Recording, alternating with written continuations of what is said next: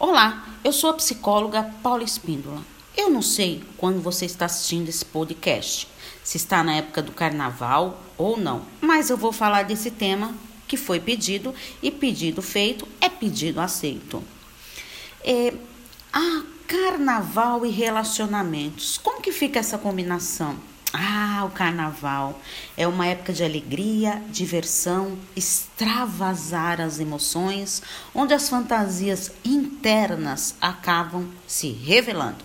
Nessa época, a racionalidade do ser humano deixa espaço para o prazer, pelos impulsos, desejos, sem parar para pensar nas consequências. O carnaval leva os indivíduos a esquecerem os julgamentos, as críticas e as pessoas se entregam de corpo e alma nas suas emoções e desejos. Mas o carnaval acaba. E agora? Reflita bem nas suas atitudes durante esse período, porque depois lhe restará aquela famosa ressaca moral, que poderá ser bem dolorosa se você não souber dosar. Curta o carnaval com bom senso, como qualquer outra festa ou balada que você frequente. Um grande abraço. Tchau, tchau.